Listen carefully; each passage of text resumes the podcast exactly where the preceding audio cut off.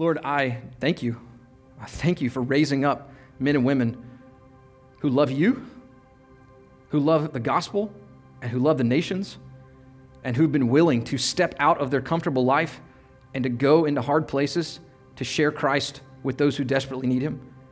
God, thank you for raising these men and women up who have left behind the American dream, who have left behind their vision of what their life could be, have left behind dreams and aspirations, and have been willing to sacrifice for the sake of the gospel. God, we're so thankful for you raising them up. And right now, we want to pray for them. We want to pray that you would meet them this season with your comfort, with your love. Lord, that as, as they are there pouring out themselves for the sake of the gospel, that you would enliven them again with, with the gospel, that they would know your grace, that they would know your love, that they would experience your mercy for them, that they would be filled up to abundance in Jesus Christ. And Lord, we also pray for the nations. We pray for those who have not yet heard the name of Jesus. Lord, by your power, we ask that you would save, by your mighty hand, that you would reach down into hearts, into nations, and you would shine the light of Jesus. Lord, that you would awaken hearts to see the beauty of Jesus, to see that there is no other good news in this world other than the life, death, and resurrection of Jesus. God, we ask that you would work in a supernatural way. And God, this morning, I pray as we hold these envelopes, uh, we just ask that you would show us what our part is in this. Lord, this is your mission, this is your plan, this is your vision for the world. And we want to be open, Lord. We want to have open hearts, open hands to wherever you're leading. If that means giving our money, if that means praying, Lord, maybe if that means even going. God, we want to be open. And so, over the next few days, as we pray and as we think and as we consider what it looks like for us to invest in your vision, in your kingdom, in your desire for the gospel to go to the ends of the earth. Lord, give us willing hearts, give us open hands, and show us, reveal to us how it is that we can join you in partnering with you uh, in your plan for the world. God, thank you again for these missionaries. We pray that they would know your blessing, that your face would shine upon them. It's in Jesus' name that we pray. Amen. All right. Uh, if you have a Bible, you can open it to the book of First John. And if you're here this morning and you don't have a Bible, uh, there's some Bibles in the back. Uh, please feel free to go grab one and uh, avail yourself of a uh, Bible there. First John, and we're going to be reading the entire chapter of uh, the third chapter this morning. First John chapter 3.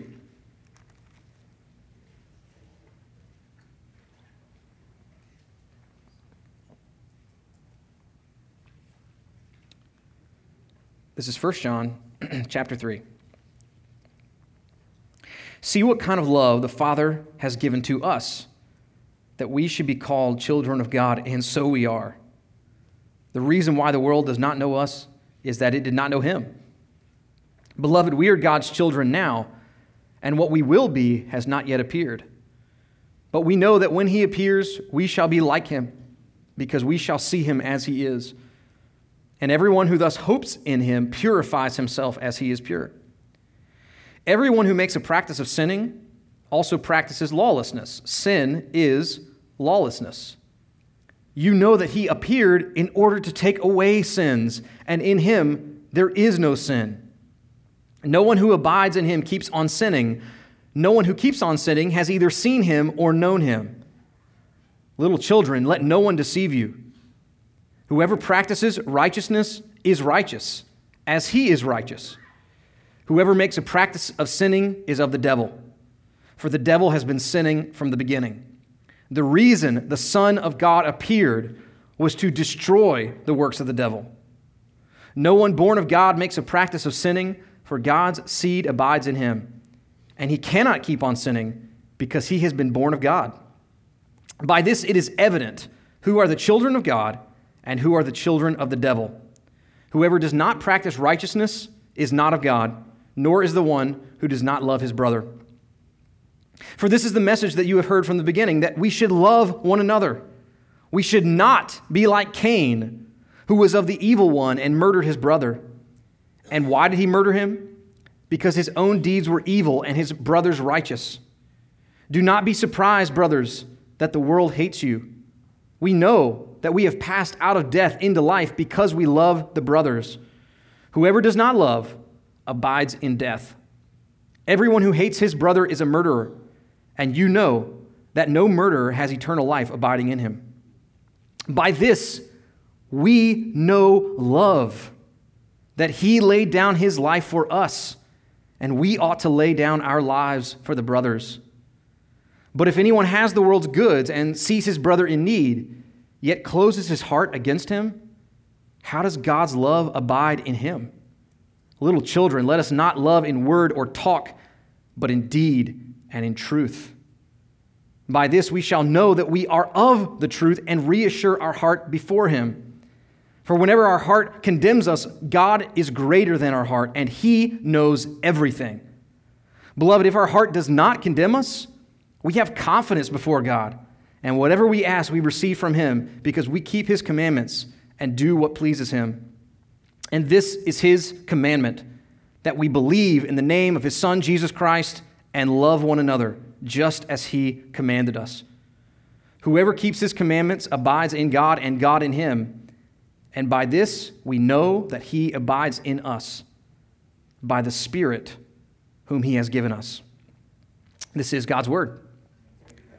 Uh, I have no, di- no doubt that this time of year, uh, people are especially susceptible to scams and con artists.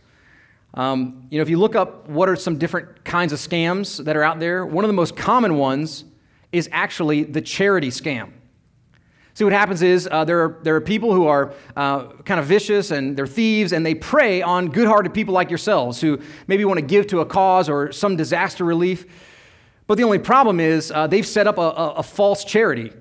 And so you give the money, it goes to them, and instead of them then passing it on to that good cause that you think you're giving to, uh, instead those, those people take that money and they use it for them, themselves instead. Now we think of something like this, and, and we're just uh, aghast that someone would actually do this, right? That someone would actually take money that was designed to go help other people, they would steal it, and then they would use it for themselves, right? We look at that and we're just, uh, we're, we're, I, hopefully, we're terrified that, that there would be people in the world that would, would do something like that. But if we consider uh, this from a different angle, I think that the frustration and the anger that we might feel o- over something like that, that if we look at it from a different angle, it might actually be a little bit convicting to us.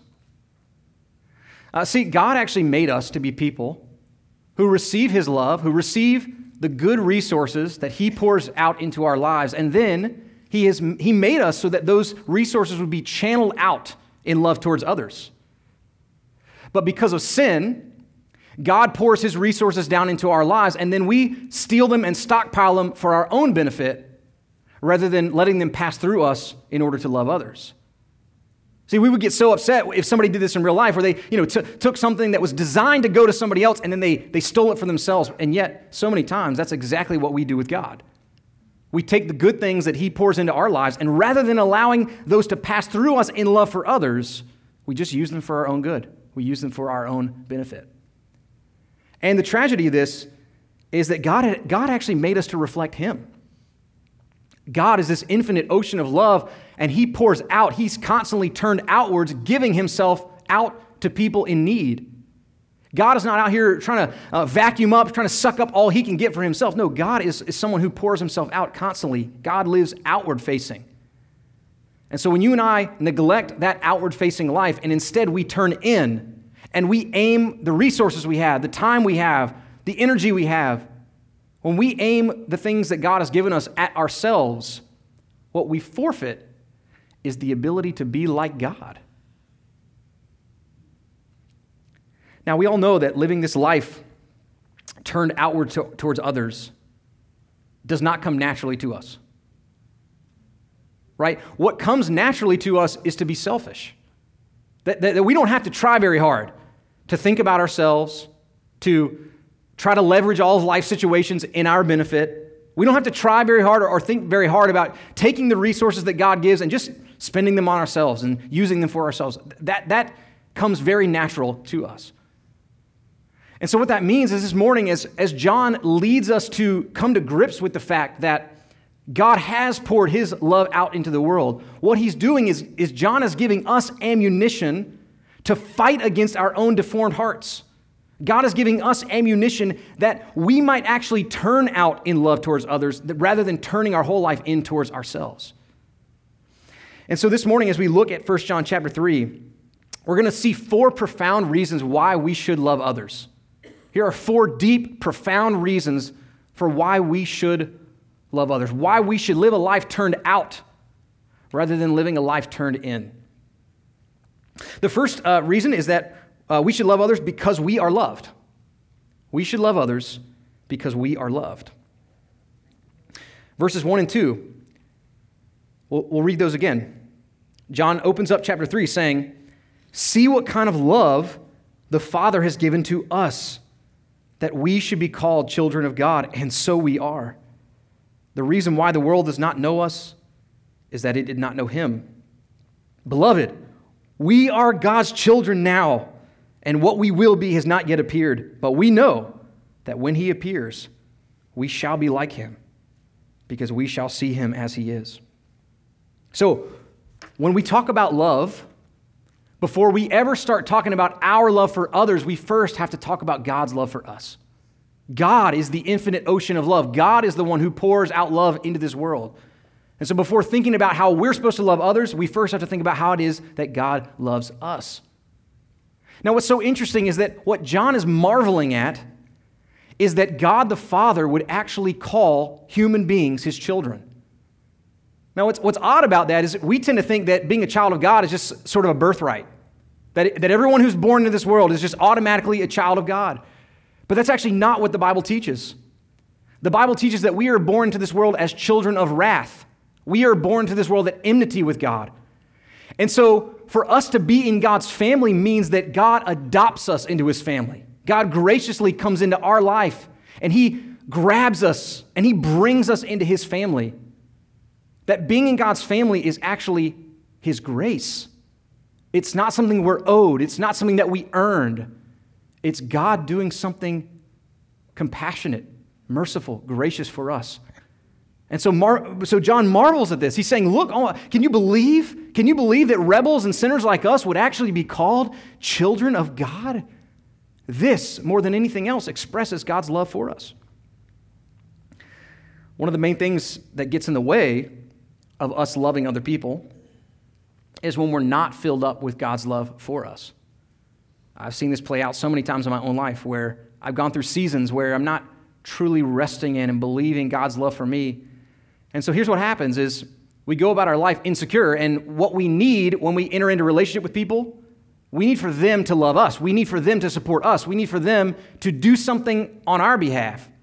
And so we're never never able to turn out and, with our focus and love them because we don't have the love of God in us. What we need if we're going to love others, what, what we need if we're actually going to turn our lives outwards in, in order to sacrifice and care for other people, is we must first be filled with the love that God has for us. Uh, one summer, I worked at a uh, summer camp, and uh, a couple summers there in Ridgecrest at, at the boys' camp there. And um, one of the summers, I was a lifeguard. And you, you learn pretty quick that there's certain things about trying to save people that are more important than just your good motivations. Right? You can have all the best motivations in the world. You can jump out to try to save somebody. But if you don't know what you're doing and you don't have the right supplies, you can quickly find yourself in a really desperate situation. So, one of the most important things for a lifeguard is that, that red floaty thing that, that you have, right? You always see a lifeguard with the red floaty thing. And the reason why is because if you go jumping into the water to try to save somebody, all the best intentions, all the best motives, uh, that person who's, who's drowning, they're flailing around, they're going crazy. And if you're not careful, uh, you'll go in to try to help them, they'll whack you over the head, and both of you will, will end up drowning. So, what a lifeguard does is they go in with a safety net. They go in with something that's keeping them afloat, and then they're able to rescue somebody. And I think this is a pretty good picture of what it looks like for us to love others. Right? When we enter in, sometimes we have the best motivations. We jump in, we try to help somebody, we try to get involved in their situation. But if we're not filled up with God's love for us, then we actually get ourselves in a whole world of trouble. We go in sort of needing them to love us in return, and it creates all sort of problems for us. But if we have the love of God filling our hearts, if we have this safety net of God's love for us, then here's the secret. Here's the secret to Christian love we can love others without needing to be loved in return. We can actually love our enemies because we are filled with a love that comes from outside this world. And I think we see this obviously most fundamentally in the life of Jesus. And in this uh, verse 1, we actually uh, get a little um, alert to how this worked in the life of Jesus. In verse 1, it says, The reason why the world does not know us is that it did not know him. So let's talk about Jesus for a second. Jesus is the greatest lover this world has ever known. And yet, at the same time, no one was hated more than Jesus. See, while Jesus was going about his life and pouring out his love and then dying on the cross, uh, he, he wasn't surrounded by an environment of encouragement, right? Jesus didn't have a team of cheerleaders around him who were supporting him and filling him up all the time as he was pouring himself out for other people. How was it that Jesus could go to the cross and while hanging there actually say, Father, forgive them? How was it that Jesus, though hated by the world, could pour himself out in love for the world? The reason why is because he was filled with the love of God the Father. Jesus was filled with a love that came from outside this world, an unchangeable love, a steadfast love that allowed him to die for the very people who were nailing him to the cross. And so this shows us the power of seeing and knowing God's love for us. That if we're going to love others, we first have to receive the love of God into our own life. And this is why God does encourage us to revel in His love, to marvel at His love. That, that it is a good thing for us to wake up in the morning and sing, He loves us, He loves us, He loves us. Because when we are settled and convinced that we are an adopted child and we have a Father in heaven whose banner over us is love, then we are able to move out and, and live a life that is open outward toward others. A second reason that we should love others is because we've been changed. We've been changed. Uh, remember where we started this morning. Right? Naturally, what we do is we aim in, we take God's resources, we steal them, and rather than allowing them to channel out in love to others, we take those resources and we use them on ourselves. That is us naturally. That is who we are in our sin. And so, what that means is for God to save us, it doesn't just mean getting a new identity, it just doesn't just mean God forgiving us. For God to save us also means that God must transform us, He must heal us, He must fix in us what is broken. And so, what that means, the fallout of that, what we're going to see here in 1 John chapter 3, is there's actually a pretty stark contrast between someone who's been saved and someone who's not been saved. There's a pretty clear distinction between someone who is a Christian and someone who is not a Christian. And John paints this contrast for us. Uh, and there's kind of four major things, and we're going to kind of take them um, in logical order. So here's four major contrasts between the person who's saved and the person who's not, between the person who is a Christian and the person who is not a Christian.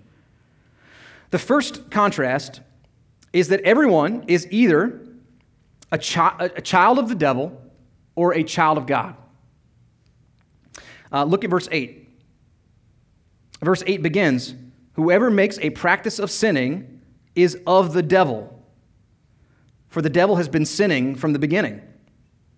But then, but then in verse 9, it says, No one born of God makes a practice of sinning, for God's seed abides in him, and he cannot keep on sinning because he is born of God. So, as verse 10 succinctly puts it, we are either children of God or we are children of the devil.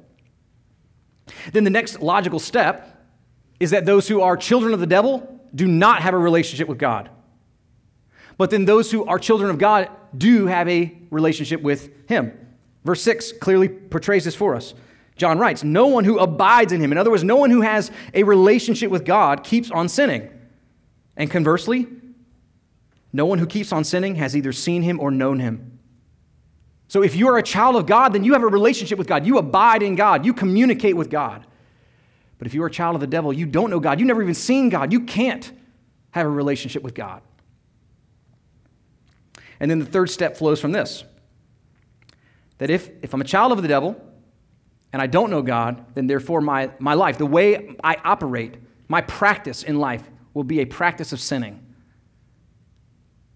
But if I'm a child of God and I do have a relationship with God, I abide with Him and I commune with Him, then the practice of my life, the overall sort of tra- trajectory and shape of my life, is that I will practice righteousness. Verse 8 Little children, let no one deceive you. Let no one deceive you.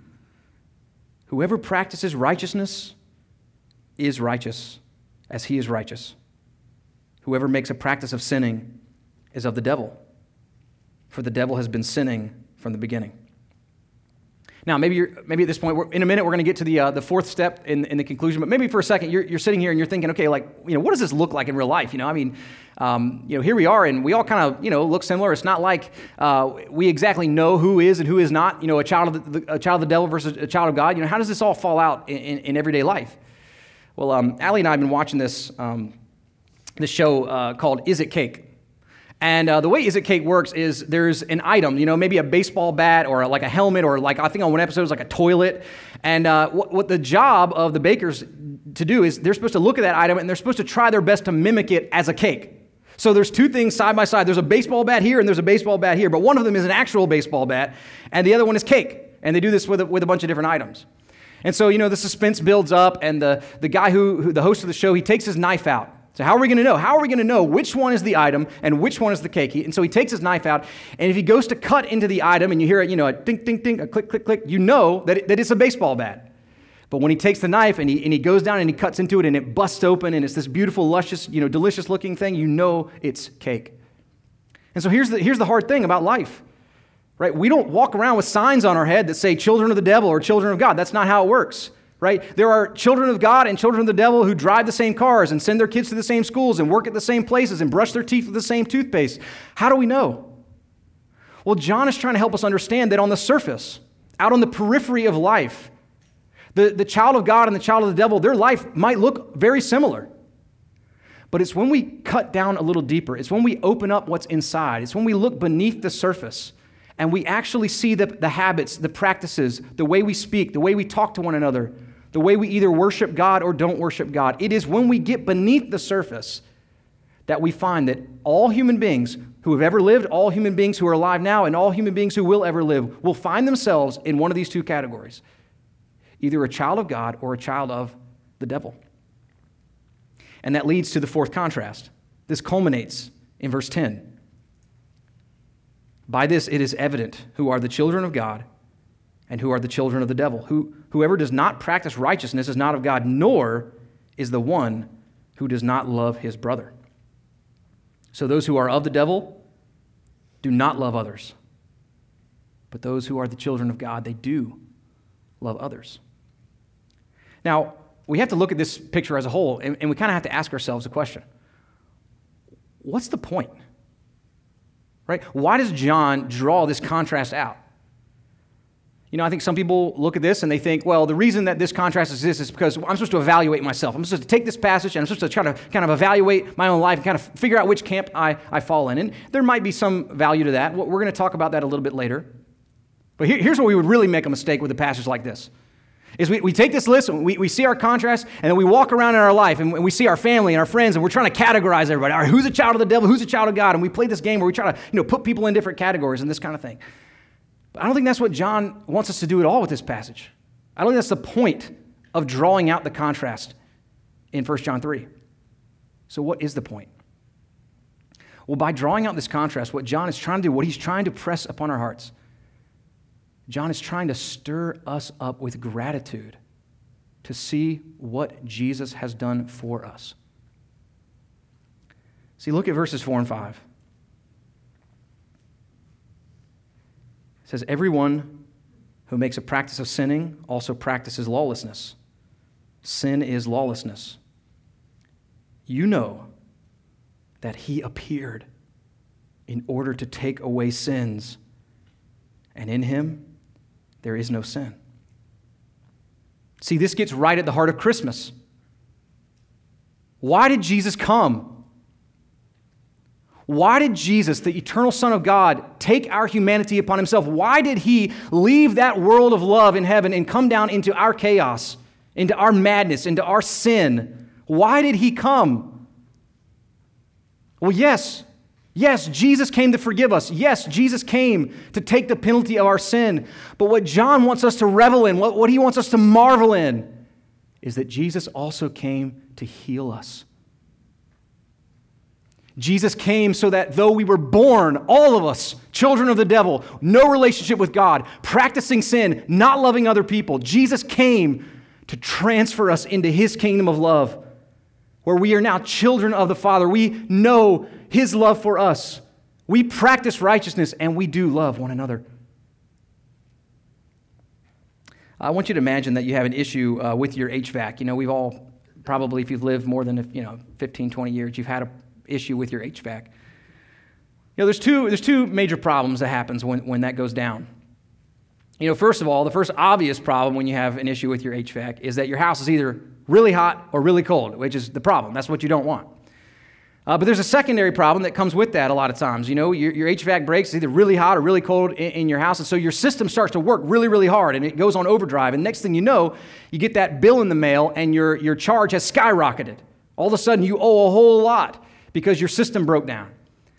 And uh, now I want you to imagine that you got on the phone with somebody who was a nice, compassionate person. Like, you know, you just landed the right person on the phone, and they took pity on you and you explained your situation, and they actually pardoned your debt. They canceled your high charges. I don't know about you guys, but if that went down in our house, we would be throwing a party. That would be a great day if some compassionate person pardoned our crazy high debt. But here's the deal there would still be a major problem. You know, having the debt canceled, having that charge forgiven, that's really important, but there's still a problem it's still really hot or really cold in your house. The HVAC is still broken. And I think so many times when we think about Christmas, when we celebrate Christmas, we stop short of fully rejoicing in what Jesus came to do. Yes, Jesus came into this world to pardon us for our sin. Yes, Jesus came into this world to forgive us for our guilt, to take the penalty we deserve for our sin. Praise God. We could have never paid back what we owed for our sin. Thank the Lord. But that's not all Jesus came to do. Jesus also came to heal us. Jesus came to transfer us from one side of the contrast where we were enslaved to sinning. We couldn't ever do anything but sin. And then he sets our hearts free. He rewires us, he transforms us so that we actually can begin to live as God intended. See, I think what we have to get our, our minds around is just how bad our condition really is. You know, I think sometimes when we think about what's wrong with ourselves, what we think about what's wrong with humanity, here's kind of the story we tell ourselves, right? The story we tell ourselves like, hey, look, we're all pretty good, but we all know we've made a few mistakes in life. So thank God for Jesus. You know, Jesus comes and he kind of squashes over those few bad things that we've done in our life. But that's not actually the reality of the story. Guys, our condition is that we are broken, we are deformed, we are wicked. And so salvation doesn't just mean pardon, although that is wonderful. It also means healing, it also means transformation. And this is what John means in verse 8 when he writes Whoever makes a practice of sinning is of the devil, for the devil has been sinning from the beginning. The reason the Son of God appeared was to destroy the works of the devil. Jesus came into this world not just to take away the penalty of our sins, he came into this world to take away our enslavement to Satan. He came into this world to take away our enslavement to the practice of sinning. And so, as you and I walk in the freedom that Jesus has given us, we see Jesus destroy the works of the devil. So, maybe what we need to do this Christmas season is just take a minute and reflect, think back. What was life like for us when we were on that side of the contrast? When we were enslaved to sin? when our hearts were deformed, when we only ever turned in and thought about ourselves. How ugly, how awful, how wretched. But then also to think about our lives since Jesus has rescued us, how he's transformed us, how we're not there yet, we're not perfect, we're not in heaven where we will be one day, but we do have the freedom of the children of God. We do have hearts that have been healed. You know, I think it's really important to kind of keep that before and after picture in our minds. You know, so many times when we think about the before and after picture, we think about it in terms of sharing it with other people, and that's good. But sometimes we need to just go back to the before and after picture and remember Jesus Christ came into this world to take away my sinning, to set me free from my enslavement. And my life isn't the same. Thank the Lord that I am not who I used to be anymore. And when our hearts are filled with this gratitude over what Jesus has done for us, it drives us out. It drives us out to want to show the same kind of love that Jesus has shown towards us to others. And that leads us to the third reason why we love others. The third reason this morning is because we have an example. We have an example. Uh, so what's going to happen in verses 11 through 18 is, is John gives us these two examples. He sets two examples before us. There are two people who sit neatly on either side of the contrast. And the one example he's going to set up and say, here's what not to do. Here's who not to emulate. Here's who not to be like. And then he's going to set up another example. He's going to say, here's what we ought to do. Here's how we ought to be. Here's what we ought to try and, and live according to. So the first contrast comes in the person of the, the biblical man, Cain. Verses 11 and 12 say, For this is the message that you've heard from the beginning, that we should love one another. We should not be like Cain, who was of the evil one and murdered his brother. And why did he murder him? Because his own deeds were evil and his brothers were righteous. Cain and Abel are some of the first siblings that we see in the Bible back in Genesis. And Cain got jealous of his brother Abel. And because Cain's heart was turned in on himself, he murdered his own brother.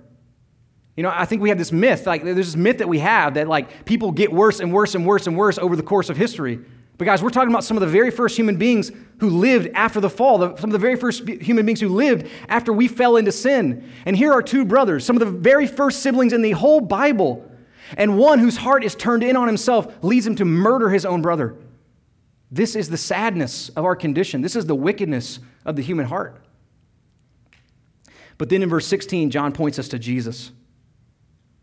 And he says, This is, this is who we should be like. Don't be like Cain, be like Jesus. He writes, By this we know love, that he laid down his life for us. And we ought to lay down our lives for the brothers. So you can clearly see that John is still examining the contrast. He's saying, here's, here's the contrast on one side, the children of the devil, and here's the contrast on the other side, the children of God. And here are two great examples of those two sides. You got Cain on one side, and you got Jesus on the other. Cain takes life, Jesus gives life. Cain is a murderer, Jesus is a healer. Cain is insecure and envious and jealous, and so he turns in on himself and he murders his brother. Jesus is full of the love of the Father, and so he is able to pour himself out for people who hated him. What we have to realize is that the reason John puts these two examples in front of our eyes is that so much of our life is driven by the examples that we follow. So much of what drives our, I mean, just look around. Look at what we're wearing. Look at these clothes. I mean, you didn't come up with the clothes you're wearing. This wasn't your idea to wear, you know, jeans and whatever. I mean, no, you, you, you learned this from someone else, right? All day long, we, we, we have maybe family members that we think are good examples. We have people in the community. We have celebrities. We have sports athletes. We have social media all day in front of our faces trying to train us in how to live. And, and here's what, what John wants us to be so careful about he wants us to use discernment to, to really ask ourselves are the examples we're following teaching us to be like Cain, who's turned in on himself, who's all about himself, who's pointing and aiming all of the resources God has given him at himself? Or are the examples that we're putting before our eyes and trying to emulate our life after more like Jesus, whose heart is open, whose life is open, who's turned outward toward others, who's constantly pouring himself out for others, even at cost to his own self? What are the examples that we're following? Can we use discernment to see are, are we following what's more like Cain or are we following what's more like Jesus? Uh, when I was a little kid, I uh, loved Chipper Jones and the Braves. Kind of grew up through the 90s, and um, you know, it was, it was fun to be a fan on a team that, that won a lot of games. And Um, but over time, you know, you get a little older, and all of a sudden, you, you look a little closer on, on the TV. You know, back then it was a little fuzzier, but you know, you still you kind of look through and you kind of see on the TV, and, and you, you notice that these guys have these big bulges in their lips, you know, and, and you think, man, these guys sure do hit the ball a long way. I mean, these guys smash this thing. Maybe it's that, maybe that's the secret sauce, like whatever that thing is in their lip right there. You know, maybe that's the maybe that's the the juice, you know, that, that lets them knock it out of the park. So you know, you show up at your little six year old ball practice, and you and your buddies, you take your bubble gum and you, you chew it up and you shove it down in your lip there, and you think, man, this this is to work, and and then it doesn't. And so then a couple years later, somebody actually shows up at practice with the real thing. And uh, you, saw, you saw the guys do it. You saw the big leaguers. It was Chipper Jones. You saw them do it. And so you throw one in, and you're not ready for what happens. you have the loopiest baseball practice of your life. And then thankfully, you have a mom who's a dental hygienist who can see right through your crazy and snuffs it out, praise God, and doesn't let you follow your examples into a bad example. You know, so many times in our lives, we admire people, we look up to people. Sometimes there's people in our own family, people that we've known, friends, and yet the example they're setting for us is, is grooming us, training us to live in towards ourselves, training us to be turned in and aim the resources that we have towards ourselves. But then, Christmas slams every year after year after year after year. And right in front of our faces, we have a different example. We have Jesus Christ who came from heaven to earth and this example is not just some far off celebrity, some person that we'll never get to talk to, someone that we'll never know, some far off picture on our computer or our phone that we'll never actually talk to. No, this example is someone who had pity on us, someone who had compassion on us, someone who took our sins upon himself someone who got involved in our messy, messy situation, someone who showed us and trained us how to love, love others by pouring His grace into our life, His forgiveness into our life, His patience into our life. And He trains us and shows us how to love others by how He has loved us. This is the power of Christmas. It yanks us out of the false reality and it puts the picture of the good life back in front of our faces again. The real good life. Jesus Christ laying down his life for us in love. So, how does this work? Well, right after telling us that we ought to lay down our lives for others, John quickly shows us a picture of what this might look like in everyday life. Uh, let's read verses 17 and 18. John says, But if anyone has the world's goods and sees his brother in need, yet closes his heart against him. That's the picture, guys. Is it a closed heart? Is it an open heart? Am I living out toward others or am I living in towards myself? So if anyone has the world's goods and sees his brother in need, yet closes his heart against him, how does God's love abide in him? Little children, let us not love in word or talk, but in deed and in truth. Now, I think what's so helpful is what John says at the beginning of verse 17 right? I'm, i don't know you're probably like me and you want to have handles for this. You want to understand like what, what could this actually look like in my life? Like how is this supposed to play out for me? Well i love what john says. He says if anyone has the world's goods. And so you and i might find ourselves in different situations. You and i might find ourselves in different seasons of life and certain different stations in life. And the goods that we possess the resources that we've been given are all different. But the heart disposition can be the same God is not calling any of us to be Jesus. There, there does not need to be another Messiah in this world. None of us in this room are called to save the world. But what we can do is we can have the same heart disposition as Jesus, so that whatever it is that God pours into our life, we allow it to channel out through us towards others in love. So if what I have is money, if what I have is resources, if what I have is time, if what I have is good listening ears, if what I have is hands and feet or a, an encouraging mouth, whatever it is, whatever resources God has given me, the heart disposition of the child of God is to crack open and allow those resources to funnel through us out in love for others. So, each of us, for each of us, the goal of what this looks like in our life might look a lot different. But it's just like the cake. You cut it open, you begin to look on the inside, and what you find is a heart disposition. A heart disposition that's open, that's willing, that says yes, that's excited to let, let the love of God flow through us to others. So, the best example is Jesus Christ. But that leads to the final reason uh, from 1 John 3 why we should love others. And it's because we reassure our own hearts. We reassure our own hearts. We'll start with just verses 18 and 19 because there's a, a hinge. John writes, Little children, let us not love in word or talk, but in deed and in truth. By this we shall know that we are of the truth and reassure our heart before Him. So here, John is, again, he's going back to the contrast. The children of the devil, the children of God. And he's reminding us inevitably, inevitably, if we are a child of God, if we are in that category of the children of God, we will love others. It will flow. It will happen. This is how we know if we love. Verse 24 says, Whoever keeps his commandments abides in God and God in him. And by this we know, by this we know that he abides in us, by the Spirit whom he has given us. So here's what happens when, when someone becomes a Christian, God gives them the Holy Spirit.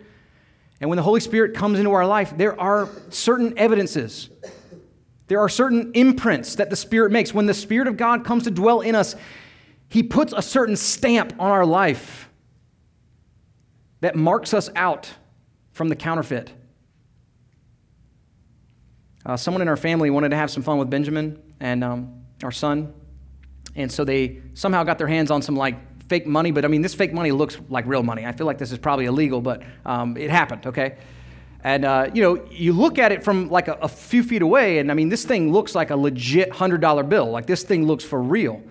Now, obviously, you pick it up and you, you know, you put your hands on it, and, you know, you know it's fake because of the consistency and stuff like this. But um, a few weeks ago, I'm uh, pulling out of my, my driveway, and I, you know, I kind of look back like you do, and you, you pull out, and I see this folded up $100 bill in my back seat. You know, I'm, i get excited, so I put, put the car in park. I literally get out of my car, walk around, and I go and I open this thing, and it's one of Benjamin's counterfeits, and I'm thinking, oh man, I thought this was a, a $100 day, you know?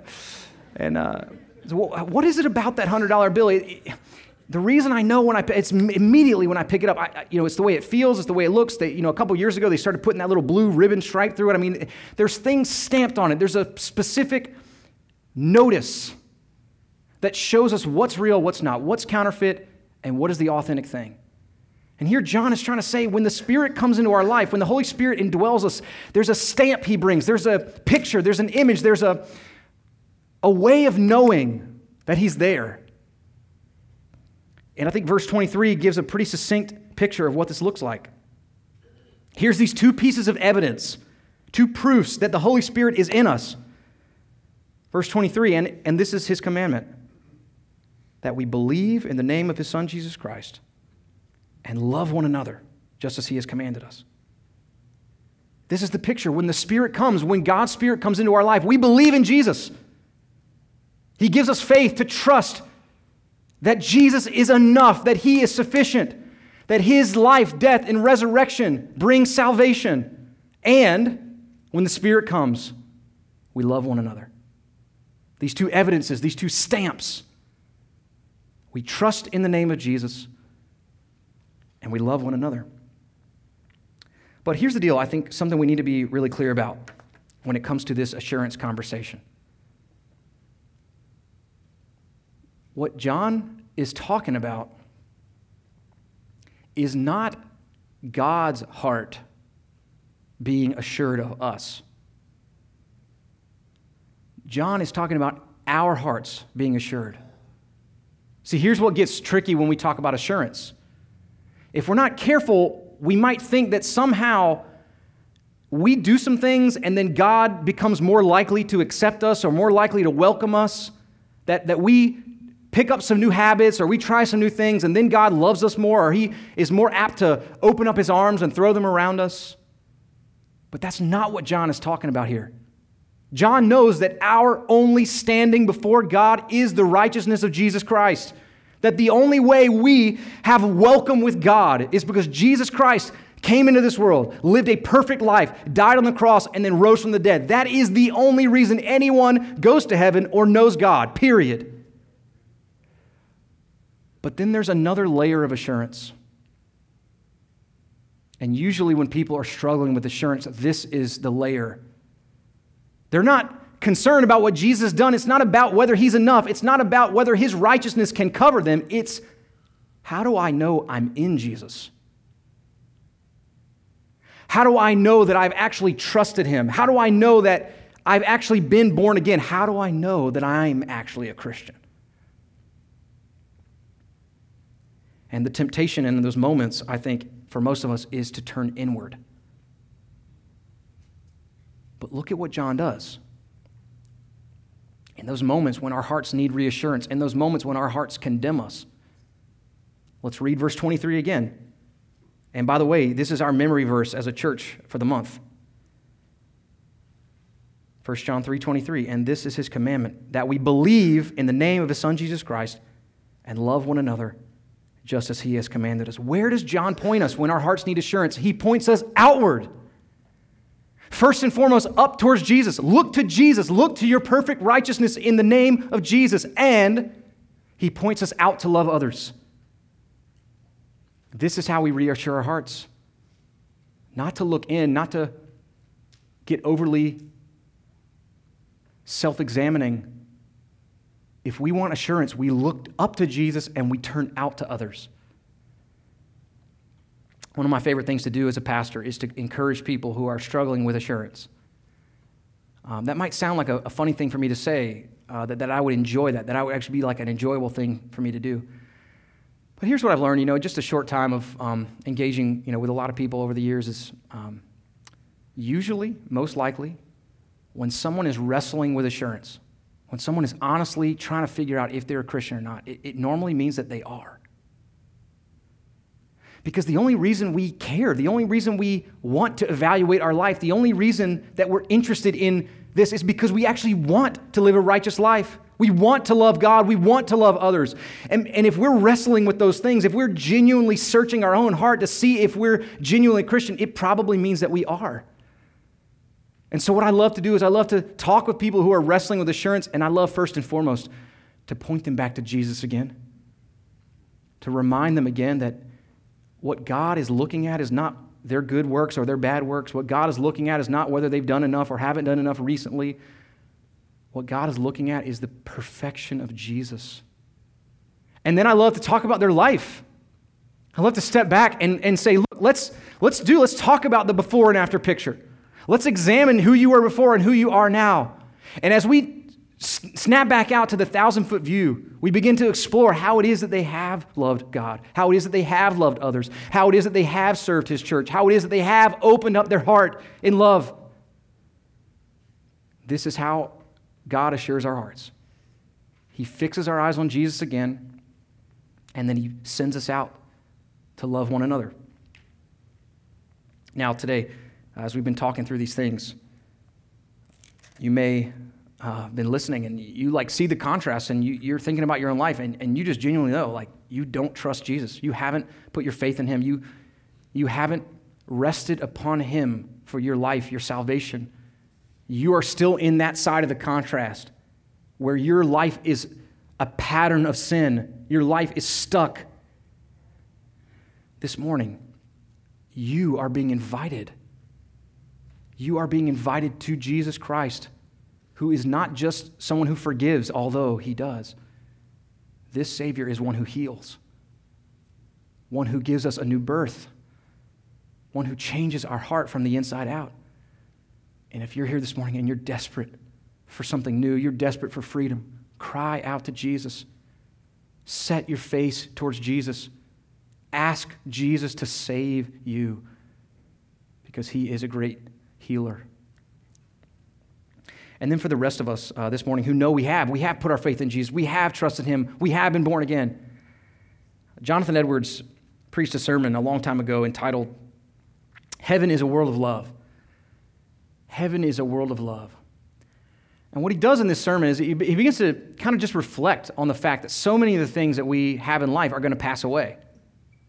And what Jonathan Edwards is not just talking, he's not just talking about possessions. You know, I think so many times when we think about, you know, what you can't take with you is, uh, you know, your possessions, but, but he begins to, begins to explore even deeper things. You know, he says if heaven is a world of love, then one of the things we're not going to bring with us is jealousy. One of the things we're not going to bring with us is gossip. One of the things that's never going to happen in heaven is we're never going to argue anymore. We're never going to hate one another. We're never going to hurt one another. There's these things that are going to pass away. But then what's surprising is, is he begins to think about other good things that are also going to pass away. He talks about how hope will pass away, and faith will pass away, and patience will pass away. These good things are going to pass away as well. But then there's one thing there's one thing that will not pass away. One thing that will go on forever and ever and ever and ever, and that is love. Heaven is this world of love where we're in an environment of love. God is pouring out his love into us. And then heaven is that final place where we are completely transformed. We are finally healed all the way. And we won't be able to do anything else but love forever. And so, if that is our future, let's go after it now. Let's open up our lives, open up our hearts, and love now because that is our future. Back up in verses 2 and 3, John writes Beloved, we are God's children now, and what we will be has not yet appeared. But we know that when he appears, we shall be like him, because we shall see him as he is. So we're going to be like Jesus. We're going to be as loving as Jesus, as sinless as Jesus. So, verse 3 and everyone who thus hopes in him purifies himself as he is pure. This is Christmas, guys. Jesus opened himself up to us, came down, and rescued us. So, so, let's open up our hearts and pour out love to one another. Let's pray.